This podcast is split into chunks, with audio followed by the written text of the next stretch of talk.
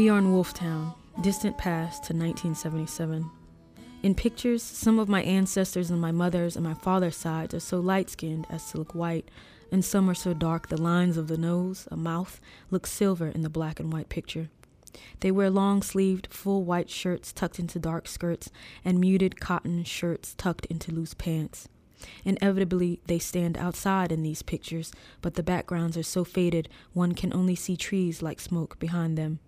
None of them smile. My grandmother Dorothy tells me stories about them, says some of them were Haitian, that others were Choctaw, said they spoke French, that they came from New Orleans or a nebulous elsewhere, searching for land and space, and they stopped here. Before DeLisle was named DeLisle, after a French settler, the early settlers called it Wolftown. Pine and oak and sweet gum grow in tangles from the north down to the south of the town to the DeLisle Bayou. The Wolf River, brown and lazy, snakes its way through the DeLisle, fingers the country in creeks before emptying, emptying into the bayou. When people ask me about my hometown, I tell them it was called after a wolf before it was partially tamed and settled. I want to impart something of its wild roots, its early savagery. Calling it Wolftown hints at the wildness at the heart of it.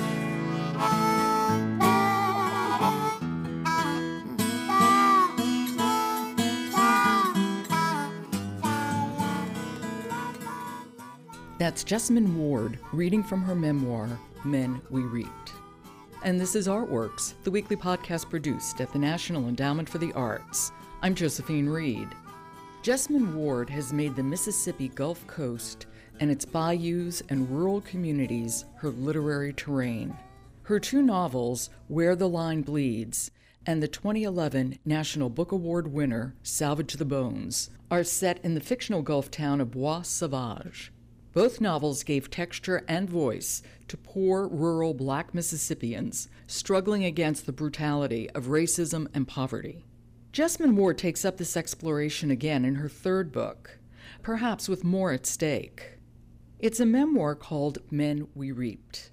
Men We Reaped is Jesmyn's attempt to understand the deaths between 2000 and 2004 of five young men who were close to her especially her beloved younger brother, Joshua.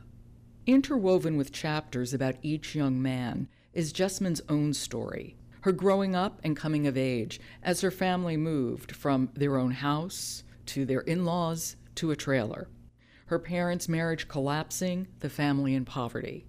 But the love the family has for one another is as fierce as its losses, and the land might yield little money, but it's verdant, lush, and smells of home.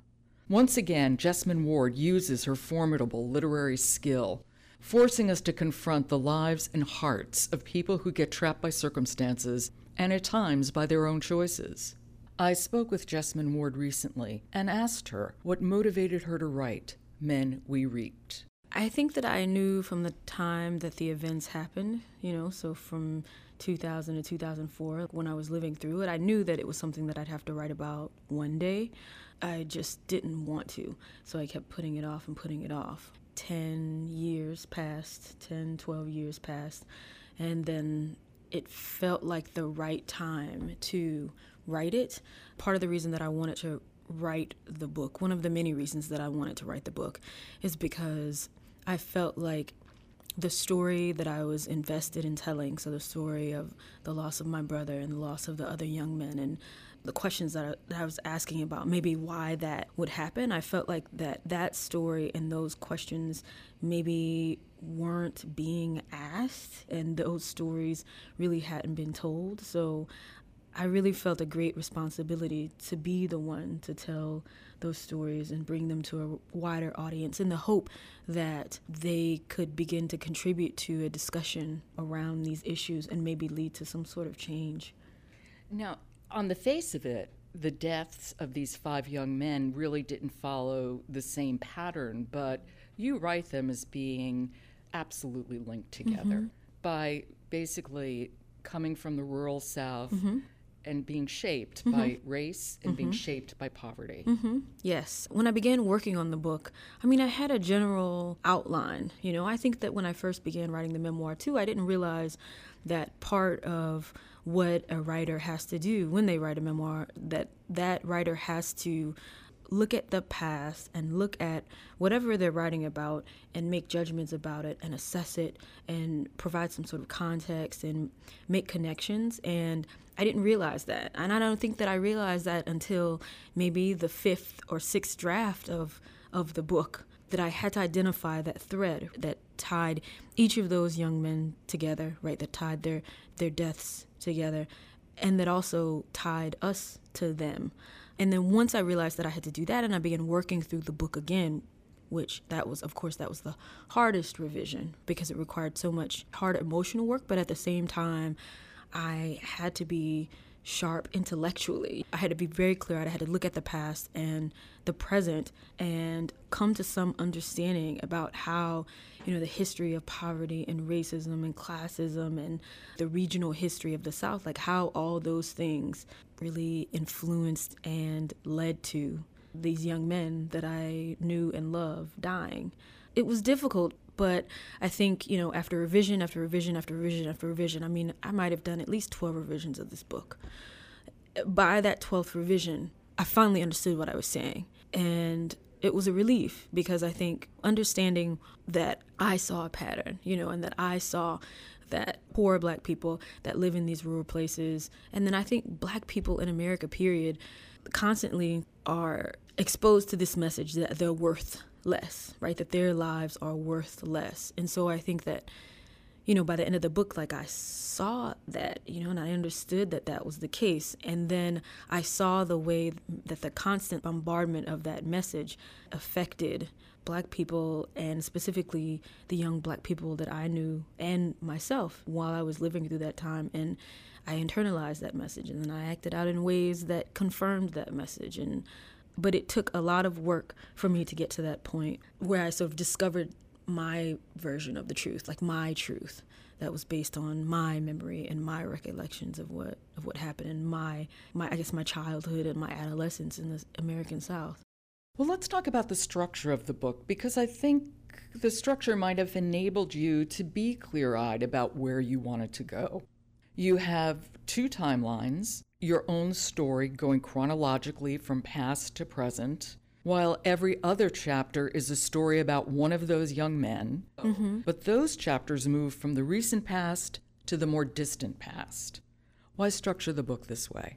But part of what I'm trying to do there is I'm trying to provide the reader with some sort of context so perhaps they can understand why an epidemic of young black men dying in the rural South would happen.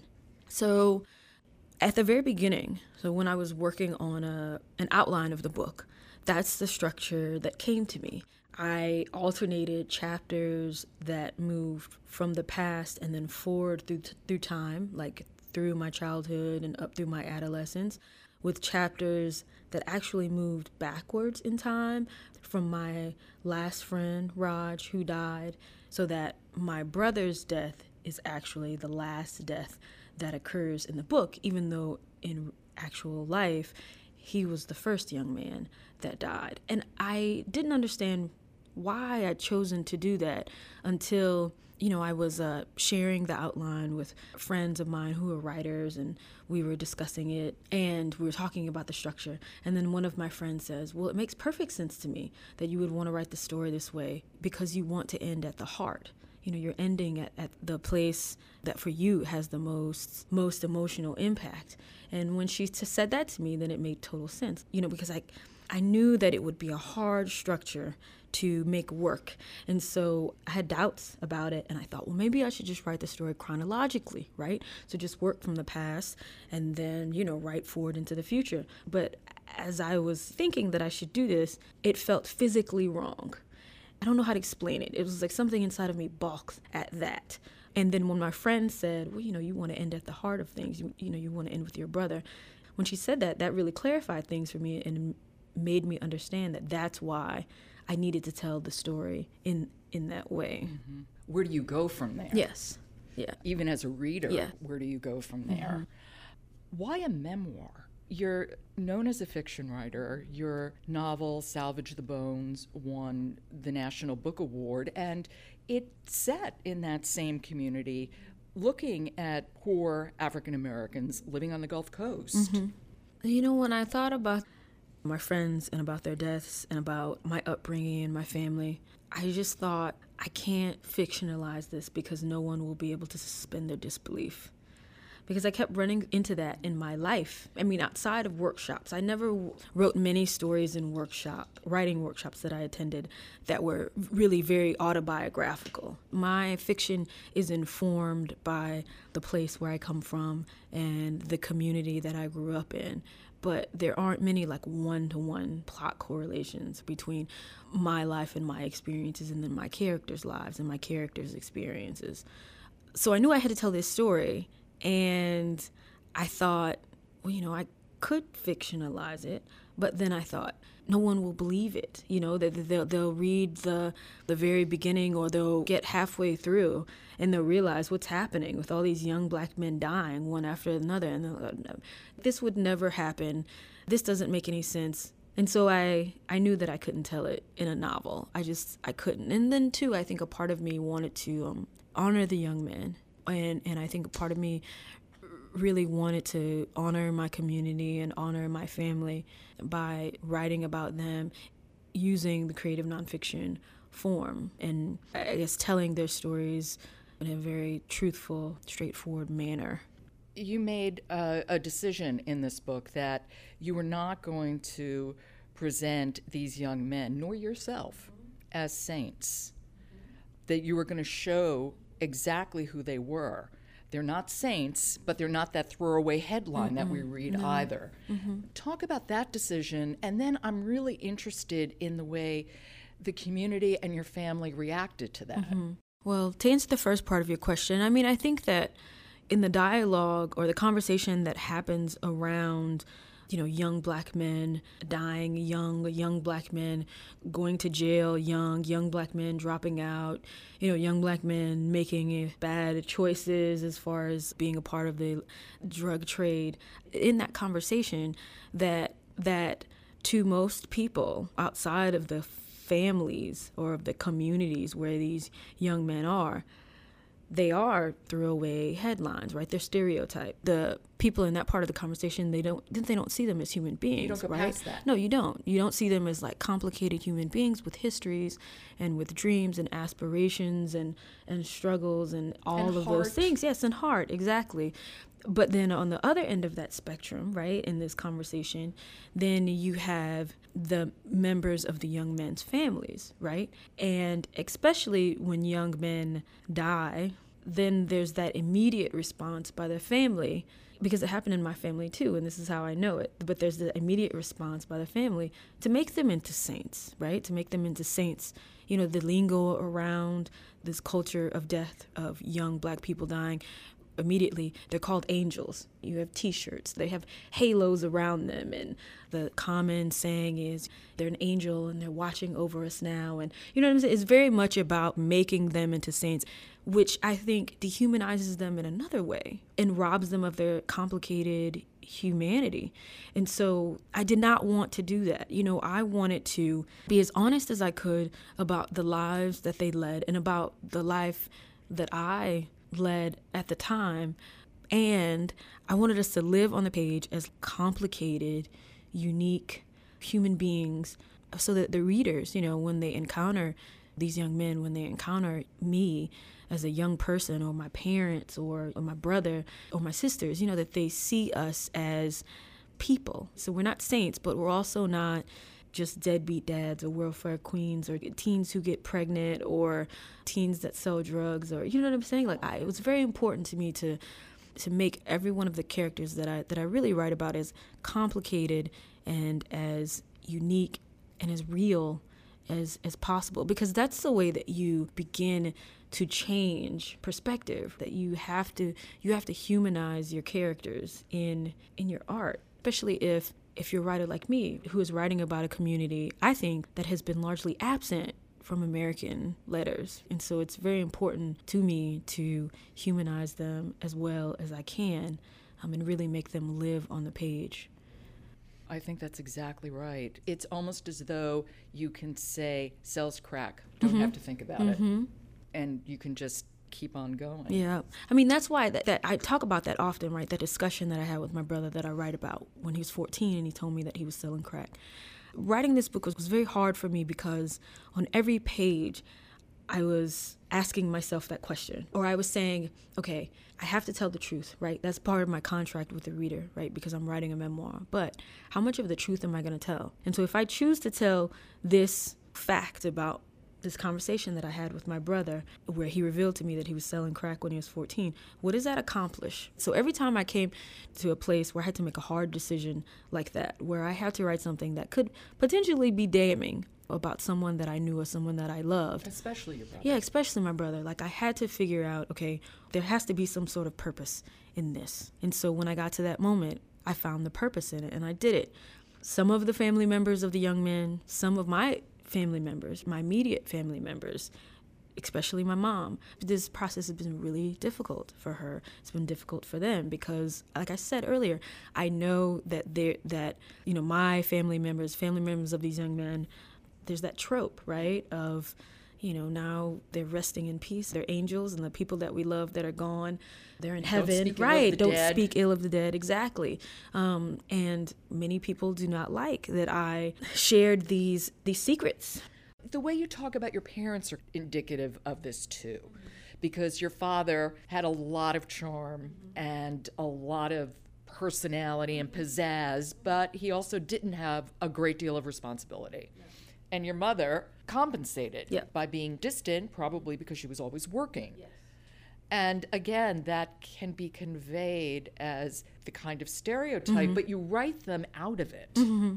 I think there were things about my parents that I did not understand before I wrote this book. The memoir form required me to assess and offer some sort of judgment and some sort of context. And so when I was writing about them, like they weren't just my parents anymore. They were young people once with dreams and ambitions and who made good decisions and then made bad decisions sometimes. And I had to attempt to figure out why my father decided to leave or what was it in him that pushed him away from the family that he'd made you know what was it about his existence at that time that led him to do what he did and to feel as he did. And the same thing with my mother. I think you know my mother she was always there right? And so my mother was not only the caretaker but she was also also the disciplinarian in my family right? So it was even harder i think for me to write my mother than it was for me to write my father because it was very hard for me to see past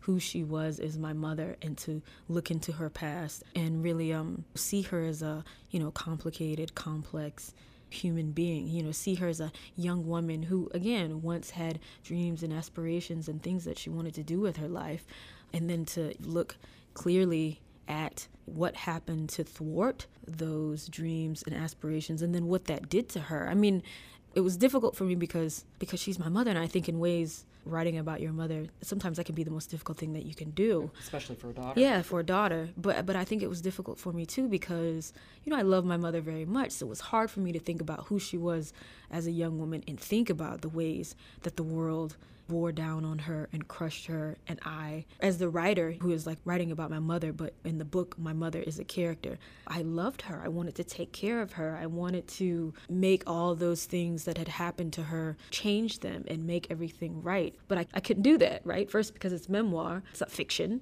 Yeah. and second of all because part of my responsibility was to be honest and to be clear-eyed about what had happened to her back to the way you portrayed yourself. This really isn't the characterization of the scholarship girl who makes good. No, I mean, I was very naive when I was younger, you know, and I think that that's apparent in the book. But I think, especially that once, you know, I lost my brother and then I began losing my friends, it was very important to me to be honest about the way that my grief and that sense of loss, the way that I coped with it. It was very unhealthy. And I had to be honest about that because I think that this isn't an original thought at all, but in America, we have a complicated relationship with death and with grieving. I think it's hard for us to talk about. And even where I'm coming from, like even in this community, in this culture where there are these rituals around death. Memorial T-shirts and the the repast and these gatherings memorialize the dead, and so there's a culture, but it doesn't speak honestly about the sense of loss and that sense of grief. The other complication is the complication of place, mm-hmm. where you describe this place and it is lush and you can feel the heat on your face and the sense of community you have with your family with your friends and yet the poverty mm-hmm. and the racism mm-hmm. and the hopelessness mm-hmm. and the mm-hmm. sense of being beaten down both things being true and you're drawn to it mm-hmm. and you pull away mm-hmm. and you're drawn to it it's complicated. I mean, you're drawn to it and you're repulsed at the same time, yeah. right? And you know, because I live in my hometown now, I decided to move back, and so everyone always asks me, "Why did you? Why did you come back?" And so when I answer them, I always say, "There's something about this place, about the beauty of this place, where I think that I feel more myself and, and I think more at home in that place than anywhere else that I've ever been. And I think that that's because of the landscape and and maybe because there's a sense of the familiar and it's comforting. But then at the same time that I can acknowledge that, I, I also know that there's much, uh, you know, as you're saying, about Mississippi, about the South in general, that I hate. There's much about it that I find very problematic. And I'm also vocal about the fact that when I leave Mississippi or leave the South and I travel to other places, it feels like there is a palpable weight that I don't have anymore, that I can shrug off when I leave. It's hard for me to be articulate about it because it, it's a feeling. I don't know how to communicate what it feels like, but there's definitely a change in feeling. Even though I know racism is everywhere, classism is everywhere, there are different types of oppression and they occur everywhere. But that specific, peculiar, like combination of oppressions that occur in the rural South, I feel them. And it's a relief when I can go to another place and I don't feel them. But for better or worse, this is my home. This is my community. These are the people, and this is the place that I have chosen to dedicate a large part of my life to writing about You're raising your and daughter. to exploring. Yeah, and I'm raising my daughter there. So so that's what it is and that's where I am and I hope that my choice to return to home and to live at home as an adult I hope that that just that may change things in some way. First of all, I feel like I'm there to fight the good fight. And second of all, I think that it changes this expectation that we all have and that I had when I graduated from high school too that to be successful, it means you need to leave Mississippi. You need to leave the South. You need to go somewhere else. Head north, right? and, and, I think or that New Orleans. yeah, or to New, or to New Orleans. I mean, I think that that has, you know, that's been the case. We've been telling ourselves that story for a long time, and so I want to push back a little bit against that and maybe through my work perhaps create a reality where that doesn't have to be the case and where maybe I am an example of the fact that you don't have to trade your home, your sense of home and your family for some sort of elusive success that can only happen somewhere else. That you can only grasp somewhere else. I don't want that to be the case. Now, you've lived in other places. Yes, I have. Do you find that having lived in other places and then coming back gives you a different perspective? Definitely does. I mean, because I think that, especially before I left, that I wasn't aware. I was just talking about that weight of history and of oppression that you live with all the time when you are a person of color in the South.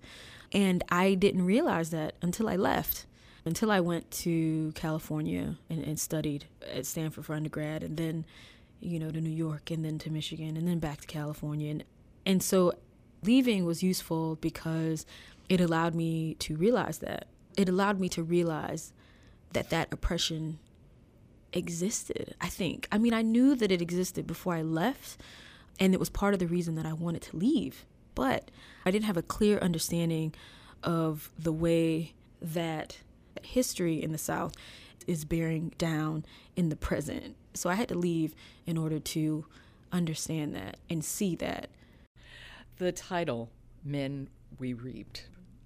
Why this title? It's from a quote by Harriet Tubman, where she is talking about a Civil War battle that featured a, a black battalion. And so she says, I'll read it. It's a great quote. It is a great quote. So she says, We saw the lightning, and that was the guns.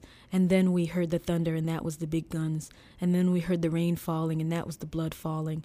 And when we came to get in the crops, it was dead men that we reaped. So that's where I got the title from, right? Men We Reaped. I read that quote and I thought, first of all, the imagery in it is just so astonishing. And then, second of all, I thought it tied in so much of what I saw in the book and of what I thought the book was about. And also, I thought that it nodded to history. And so I hope maybe signaled to the reader that this isn't removed from our experience. This history, this legacy of slavery and of Jim Crow and of one people consistently being devalued over hundreds of years, that lives in the present. You did very well, I thought, with the epigrams because you have the Tubman, which mm-hmm. does give this historic undercurrent, mm-hmm. and then you have Tupac, mm-hmm. which brings it more to the pr- not quite mm-hmm. present. I'm, I'm dating myself, mm-hmm. but no, it feels present to me too. That's why I wanted to use it. And then you end with Easter morning. I always wanted to use a Tupac quote specifically in this book. I knew that that was something that I wanted to do, and especially that verse. It's a lament, you know. I mean, Tupac is talking about his peers sort of dying young before they even have a chance to a chance to grow. You have to read it now. Okay. Young adolescents in our prime live a life of crime, though it ain't logical. We hobble through these trying times, living blind. Lord, help me with my troubled soul. While my homies had to die before they got to grow. And that's from Words to My Firstborn by Tupac Shakur. And then I that quote from Easter Morning by A.R. Ammons I was actually looking for another quote to use at the beginning of the book, and then I came across that poem and I and I read especially that part and I thought, "Oh my god, this poet was expressing the truth of my experience, but yet it's their experience, but yet it speaks to me. And so I read it and I, I have to use it. This is so perfect. I have to read it. yeah, please do. It's so beautiful. I stand on the stump of a child, whether myself or my little brother who died, and yell as far as I can. I cannot leave this place, for for me it is the dearest and the worst. It is life nearest to life, which is life lost. It is my place where I must stand. It's interesting because I read the epigrams before I read the book. Mm-hmm. And then when I ended it, I went back mm-hmm. and looked at them again. Mm-hmm. And oh my God, they were just so powerful. The way they made it complete. Mm-hmm. Yeah, definitely. Definitely. Jesmyn Ward, thank you so much for giving me your time. I really appreciate it. Thank really. you. It was a wonderful book. Thank you. That was National Book Award winner Jesmyn Ward. Her memoir is called Men We Reap. You've been listening to Artworks, produced at the National Endowment for the Arts. To find out how art works in communities across the country, keep checking the Artworks blog or follow us at NEA Arts on Twitter. For the National Endowment for the Arts, I'm Josephine Reed. Thanks for listening. Water's all around my door.